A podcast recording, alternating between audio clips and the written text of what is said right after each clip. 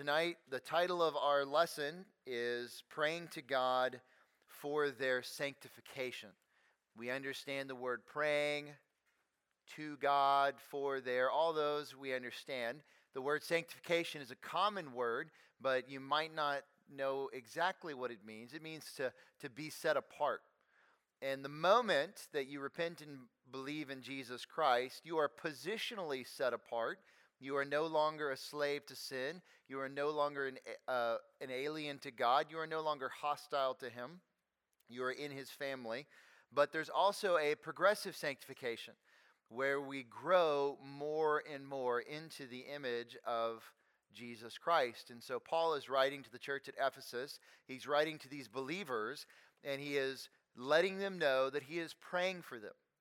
And what is he praying for them? Well, he's not praying for that test that's coming up, and he's not praying for that sick cat they have, and they're not praying for those kind of surface level type of things. He's jumping into the deep end of prayer, and he's praying for their sanctification. Now, sanctified from what?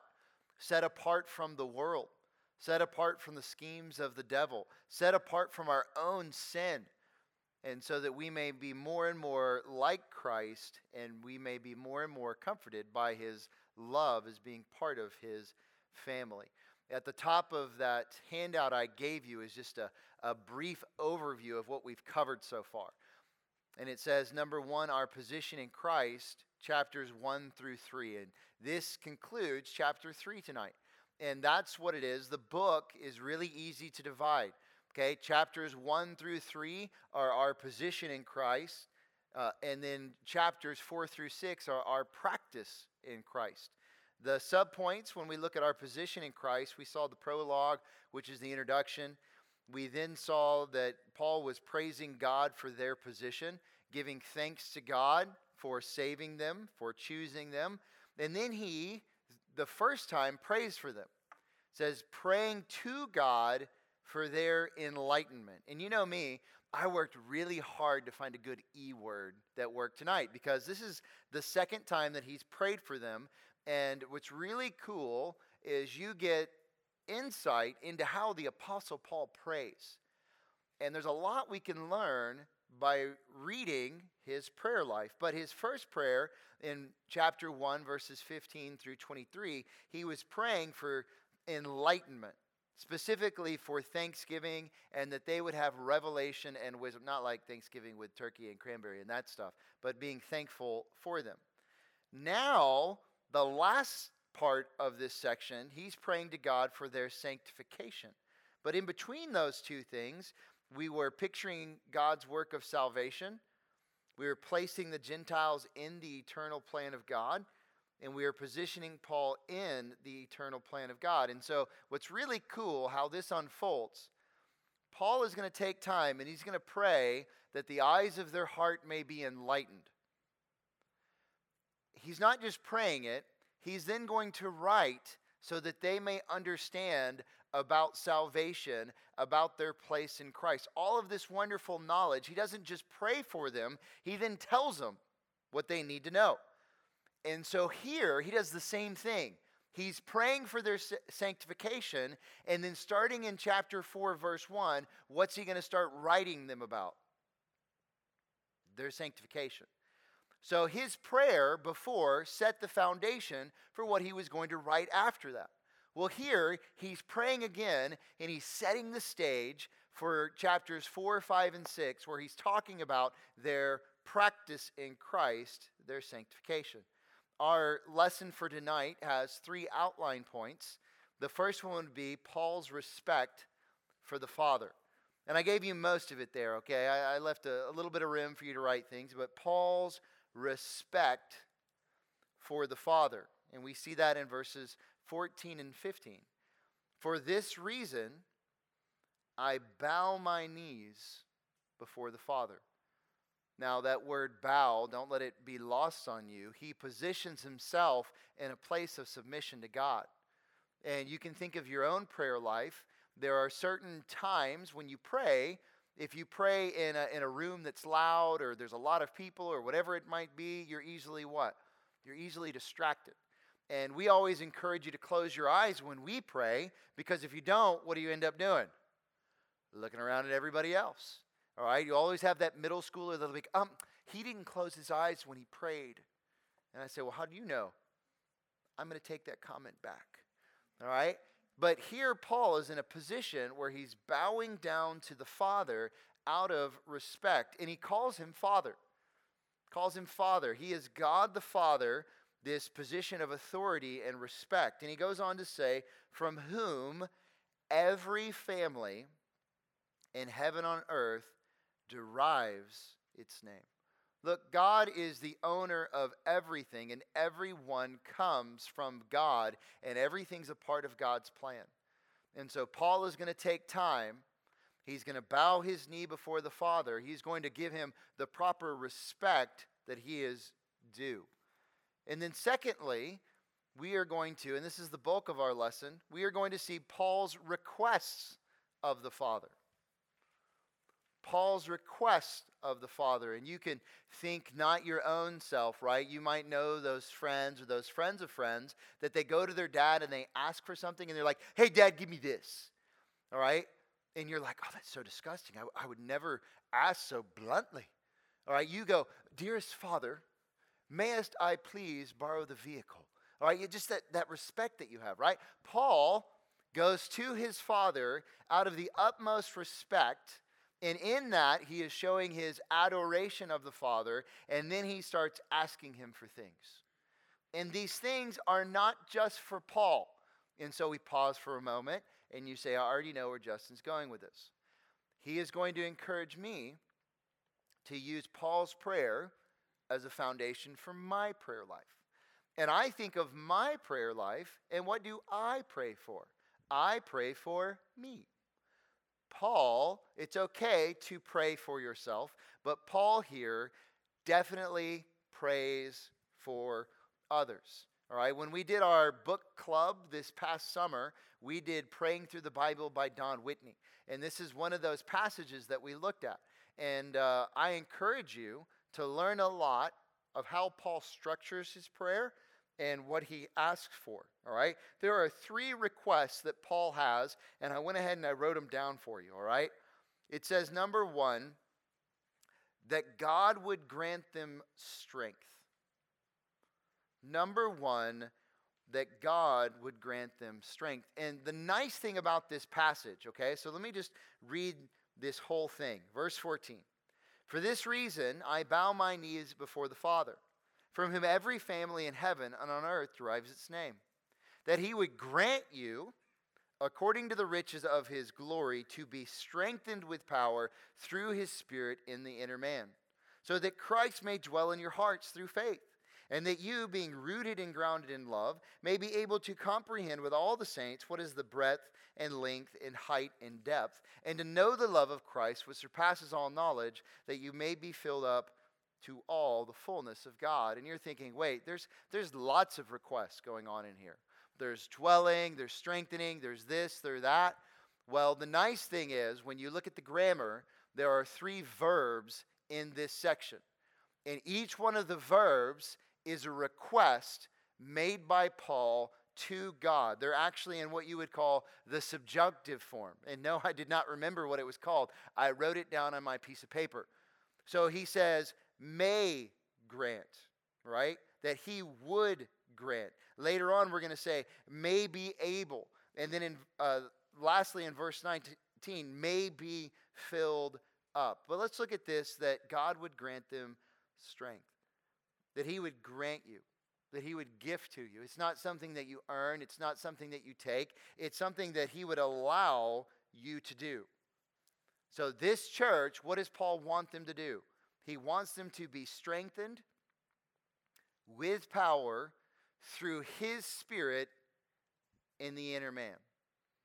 It reminds me of Jesus as he grew. Remember, baby, child, man. In Luke 2:40, it says the child continued to grow and become strong, increasing in wisdom, and the grace of God was upon him. So, us who we are. Paul wants who we are to be strengthened with God's power. And how is that going to happen? Through the means of the Holy Spirit, which conveniently, He lives inside of you. He lives inside of you. So that Christ may dwell in your hearts through faith. When you hear that phrase and you think of Christ dwelling in your heart, what kind of feelings, emotions crop up? Nothing? You're dead? Hmm, awkward silence? I could tell this is the high school group in here because you're not answering. The middle school would already have given me four bad answers and a half answer. What do you think? Christ dwelling in your heart. Lily? Comfort, right? I mean, the Lord of Lords and the King of Kings residing within me. Wow. What else? Joy, right? Jesus is with me. I am with Jesus. What else? Jackson? Peace. Absolutely. And that's what he wants them to have.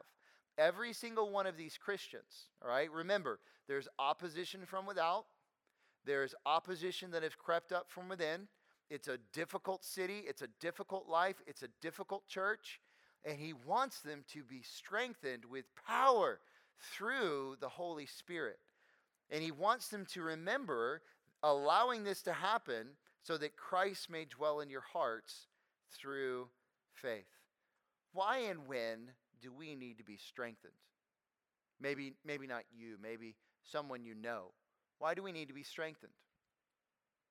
What are difficult times we come across? Why?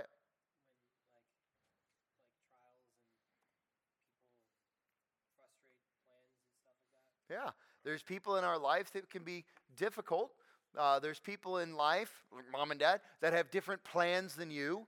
And so you are to honor and obey them. And so there's some challenges that go with that. I'm thinking this, they're thinking that. What else? Or when else would we need to be strengthened? Lily?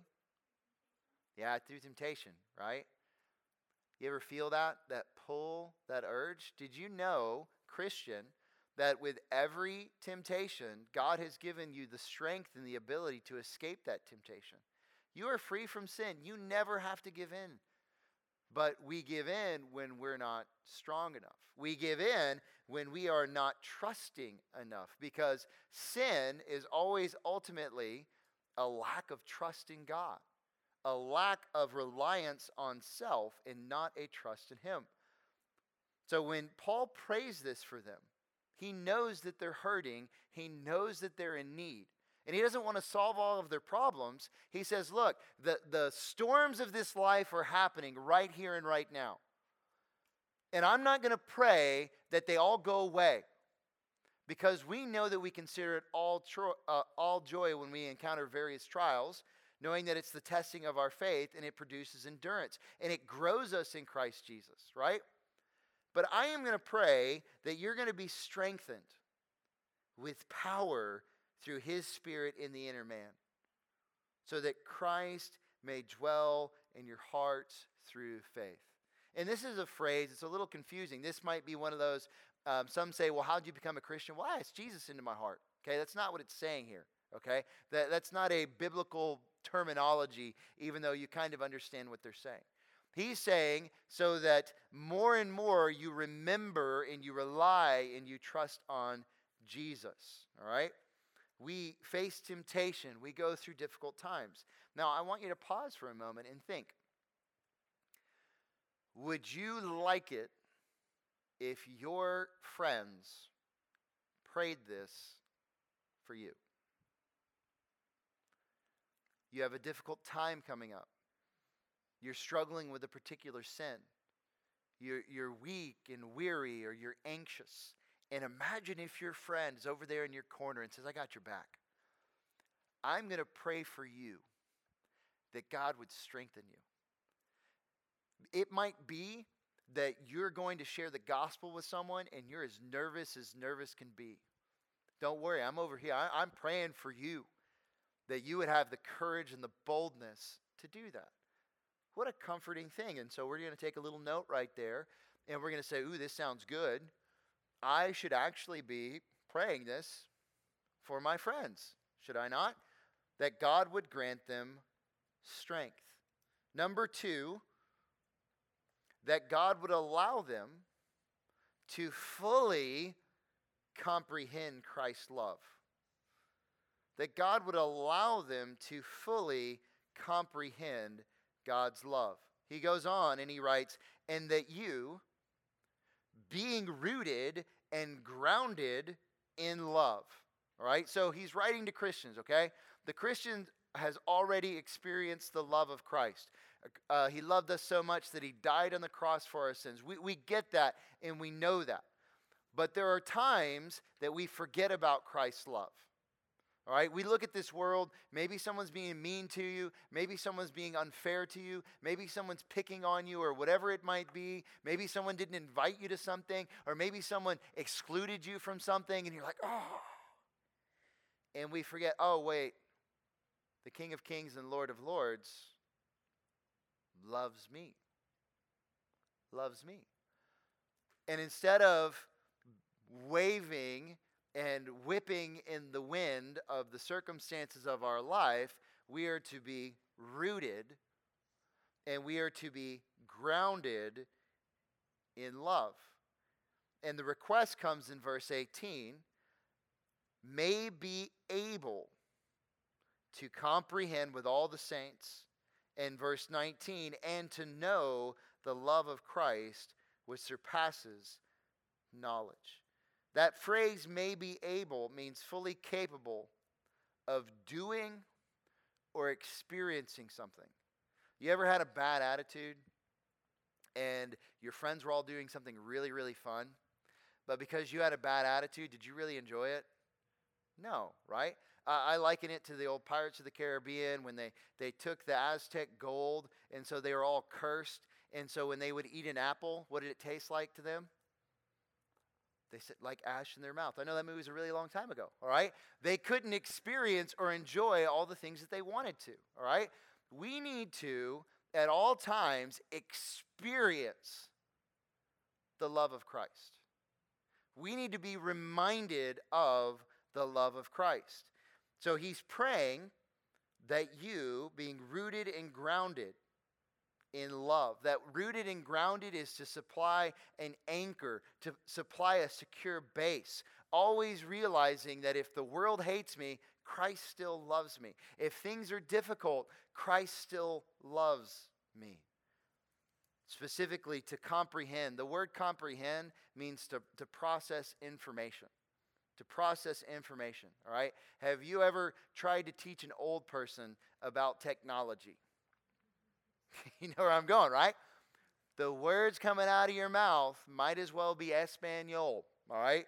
They are not getting it. It's like talking with youth leaders and Google Docs and stuff like that. It is just it is just not happening, okay? We need to be able to comprehend, to process, to experience, to internalize the reality that Christ loves you. That He loves you. People can treat us wrong. People can be mean and cruel. But Jesus always loves. And it's not because I'm good, it's because He is good.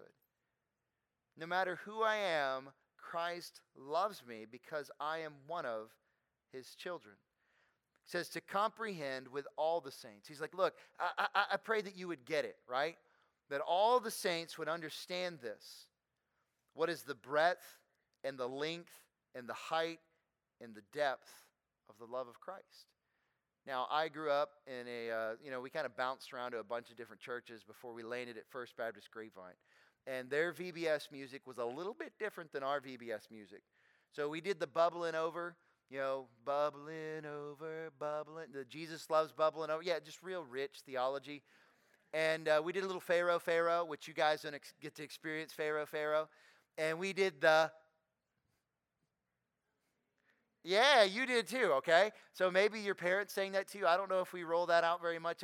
The, the deep and wide. Jesus' love is deep and wide. And then you go, mm, and, mm, and then the kids are really confused about what's happening. We need to remember that his love is deep and wide. My favorite hymn, and I always mention it to Bigelow, so he'll play it more, is the deep, deep love of Jesus. It says, Oh, the deep, deep love of Jesus, vast, unmeasured, boundless, free, rolling as a mighty ocean in its fullness over me. Just think of that a big old wave of love. You've been to the ocean before and how massive it is. This, the Christ love just rolling over me. Underneath me, all around me, is the current of his love, leading onward, leading homeward to thy glorious rest above. Beautiful, beautiful words that remind us of that, right? There are times that the love and the comfort of a friend picks you up in a dark time. The, the love of your parents uh, helps you to, to push on. Well, even greater than the love of a friend or a love of your parents is the love of Christ. And he writes, so that you may be able to comprehend with all the saints what is the breadth and the length and the height and the depth, and to know, and you notice how I did that in your outline. Those are two different little subpoints, right? The to comprehend is an infinitive, and then you have another infinitive, to know. So it goes back to verse 18. So that you may be able to know the love of Christ, which surpasses knowledge. To know, to grasp the significance or the meaning of something. So that when you think of Christ on that cross and what he did for you, when Christ was being whipped, when Christ was being spit on, when Christ was being hit, when those thorns were being driven into his skull, he did that out of love for you. And we got to keep that love at the forefront of our focus. And we need to be able to grasp that the love of Christ, which surpasses all knowledge. Another song that we sing, The Love of God, it says, could we with ink the ocean fill, and were the skies of parchment made, were every stalk on earth a quill, and every man a scribe by trade? To write the love of God above would drain the ocean dry, nor could the scroll contain the whole, though stretch from sky to sky. We know the phrase, Jesus loves you. Jesus loves me. But we don't always grasp that, do we? We don't always realize that. You know, many time when when youth are in high school, they, they kind of start to resent their parents a little bit. Shocker, not you. But when they go off to college and they graduate college, then they start to realize, man, they they really did love me. They really did care for me. You start to kind of grasp that a little bit more, okay? At all times, Paul is praying that God would allow them to fully comprehend Christ's love. And I know it's not the exact same, but any of y'all have a have a pet? We got any pet people in here?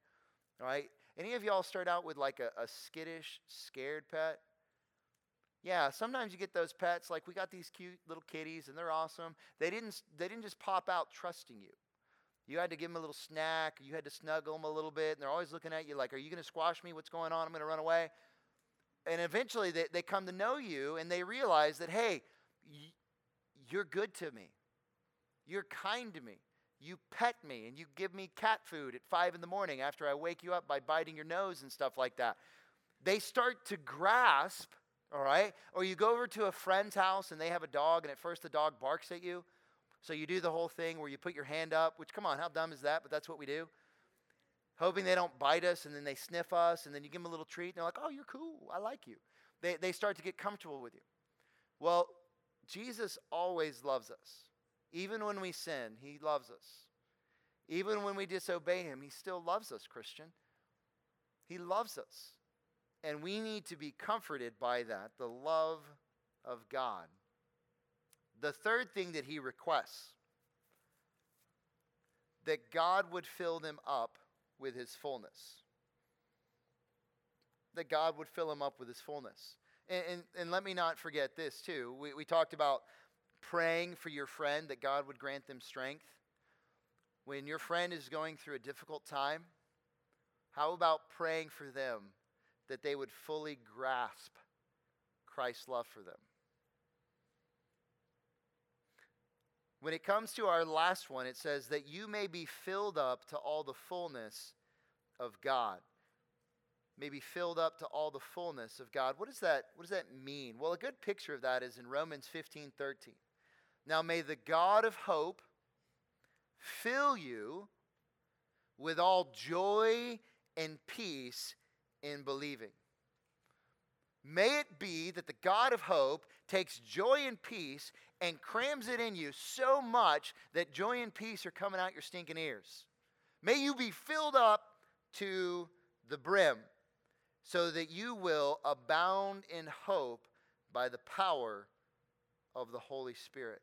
You know, when I was in uh, seminary, I, I, I tend to, to drink a lot of coffee. And I would sit there in my class, and the way that the class works, I'm in a classroom with my classmates. There's probably like four or five, but on one screen was the professor. But then there are other distance locations. There was one in Montana, there was one in Alaska, there was one in another place in California. And one screen was the professor, and the other screen, we, it was Zoom. You ever heard of Zoom? Yeah, I had to Zoom before Zoom was cool, all right? Even though it's not cool anymore and we all hate it. The other one was the gallery of all the different locations. And we did that so we could see who was falling asleep and who wasn't, and cool stuff like that. But apparently they did the same thing. And you know how you have the Zoom chat? So I would I would be drinking my coffee and things like that, and sometimes the coffee cup would get empty. And every once in a while Sandy would check on us, and she would walk into the room and she would see that our coffee our coffee was empty and she would just fill that bad boy up or she'd bring us a little cinnamon roll and all those things and then she would scoot along her merry way and does the great things that Sandy does. What do you think those other guys thought in the other locations? They're all messaging, Who is that woman? We don't get cinnamon rolls. Where's my coffee? We were running low. And she just filled us up with a little bit of love of coffee and cinnamon rolls and stuff like that. There are times, all right, we're, we're going to get there, how we are to be filled with the Spirit. All right? When you're a believer, you have the Holy Spirit. And it's not that you know, you, you drink a Powerade and you're filled up with the Spirit. It's allowing the Spirit to completely control you. And when you do that, then you exude love, joy, peace, patience, and all those things, okay? When you don't have joy, let's say you're sad and you're depressed, it, it's like you're, you're not quite as full of the Holy Spirit. You're kind of suppressing his influence and his guiding in that. And so, what Paul is, is praying for them to be in God is so rich. It is so meaningful. And there's all this awesome stuff that comes along with being a Christian, but we lose sight of it. And I want God to take all of that good stuff that He has, and I want Him just to cram it into you. So you are so filled up in that, and you do that because of His strength and because of His love, so that you are then completely satisfied that you are satisfied. You see, when I am filled up with the fullness of God, I remember Psalm 23 The Lord is my shepherd, I shall not want. But when I diminish the Holy Spirit's influence in my life, I start thinking about, well, why don't I look like that? And why don't I get to go there? And why don't I get a car? And why don't I have a phone? And, and why can't I do those things? But we forget about the richness that comes from a right relationship with God, and that richness should give us satisfaction and should give us endurance.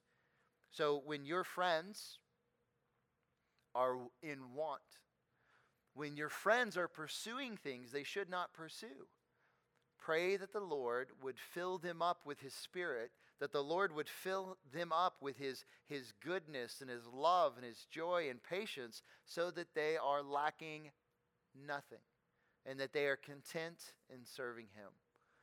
Our last point on our outline, I kind of cheated. Paul's respect for the Father, part two. Paul's respect for the Father, part two. He, he started out in respect, and then he had three requests, and then he wraps it up in verses 20 and 21, and he says this Now to him who is able to do far more abundantly beyond all that we ask or think. Now let that bad boy sink in for a moment.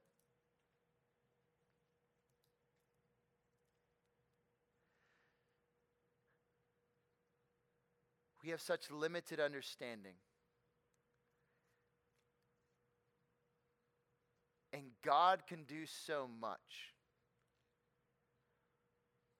But we doubt Him, don't we? We forget to pray to Him. Or we're too lazy to pray to Him. Or we don't ask for enough. Oh, God could never save that person. Oh, yes, He could. I'm praying for my friend that they would not go after worldly pursuits, but instead they would be filled up with God. He can do that and more. He can do that and more. To him who is able to far more abundantly, beyond all that we ask or think, according to the power that works within us. To him, be the glory in the church and in Christ Jesus to all generations forever and ever. Amen. Now, Paul's asking for a lot, isn't he? He's asking for a lot for this church. And as he's asking this, he's saying, I know God can give it all to you. I know He can give it all to you and more. I'm not going to doubt Him. I'm not going to question Him. I'm simply going to ask, and I'm going to let God take care of the rest of this. And God, being loving and gracious, loves to give us good gifts. And the world sees that as He's going to bolster my bank account. And God sees it as the good gift is I'm going to fill you up. I'm going to give you a comprehension of my love.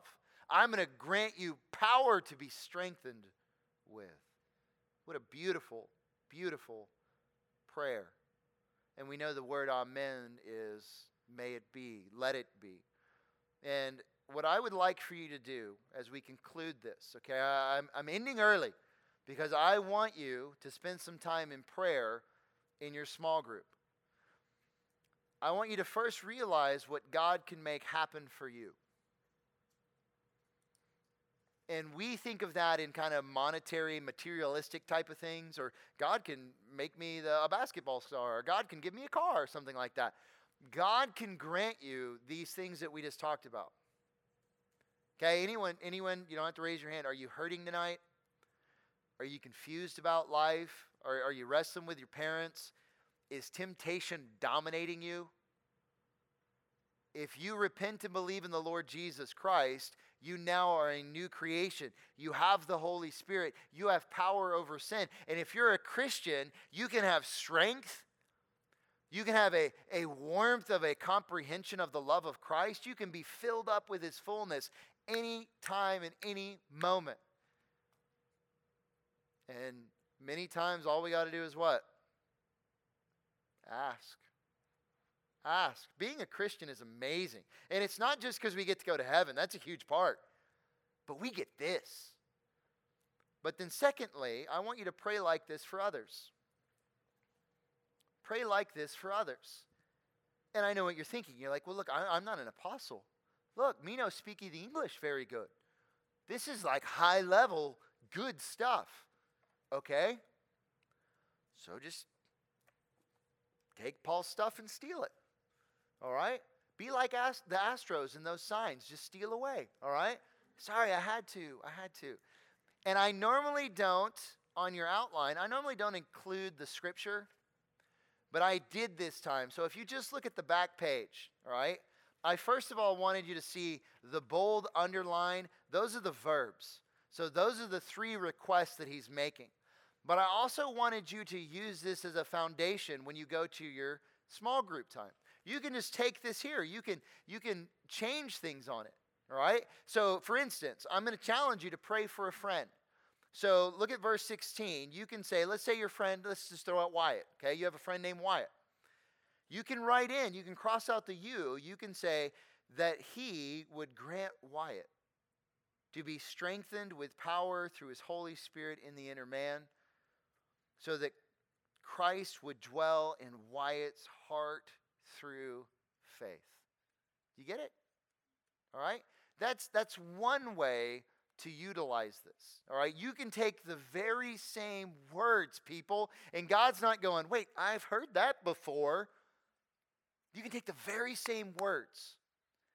And since you know it and you understand it, you can offer that up to prayer in God. You also can, can pray the concept of what's happening. All right? You don't have to just say the words. You know that you're praying for your friend to be strengthened. So you're praying, uh, Lord, thank you so much for Hubert. I love Hubert. I know that he's going through a really different, difficult time.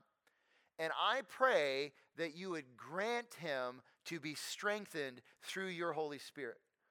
I know that, that, it, that his parents have been very difficult for him lately, but I pray that he would exemplify Christ by obeying. I know that in school, that he's struggling. And I know that there's people making fun of him because he loves you. But I pray that you would give him power so that he can fight off temptation and he can be strengthened in you.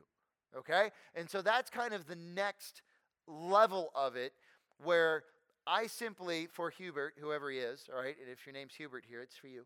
Um, I, I took the foundation, but then I added upon it. So I would like for you to take some time spending for uh, praying for one friend, for one family member, and for one unbeliever that you would like to share with. And think of this for, let's say, your dad. You feel your dad is being unreasonable. So you pray and say, Lord, I know my responsibility is to honor and obey my father. And I will because you have commanded it, and I will because I love my dad, and I will because I know it's the best thing. But I pray for my father that he would be strengthened. I, pray that at all times he would comprehend your love and he would make decisions based off of that love that you have given to him. All right? And so sometimes we, we view a family member, a sibling, as the enemy, and we forget that we should be praying for them. Not that you get what you want and they are wrong, but that they would follow after the Lord closely. And now I know you say the last one that's a little weird, right, is, is praying for um, the unbeliever. Okay, we're praying, praying for the unbeliever. With that, you are praying for someone that they would realize that they get this as a Christian. I pray that they would come to know Christ not simply to get out of hell, but that they would do it so that they would reap the benefits of being strengthened, of knowing your love, and all of those things. Okay? So that's the assignment for you. You can take that with you. I'm gonna I'm gonna close this in prayer. Uh, we have a closing song. I have a few quick announcements, and then we're gonna send you along your way. All right? Let's pray. Lord God, we love you so much. We thank you for your mercy and your goodness. Pray that we would trust you in all things, knowing that you are a faithful God. What a, a fantastic prayer this is, inspired by you and recorded by the Apostle Paul. And may we benefit from it in our own lives. It's your son's name we pray. Amen.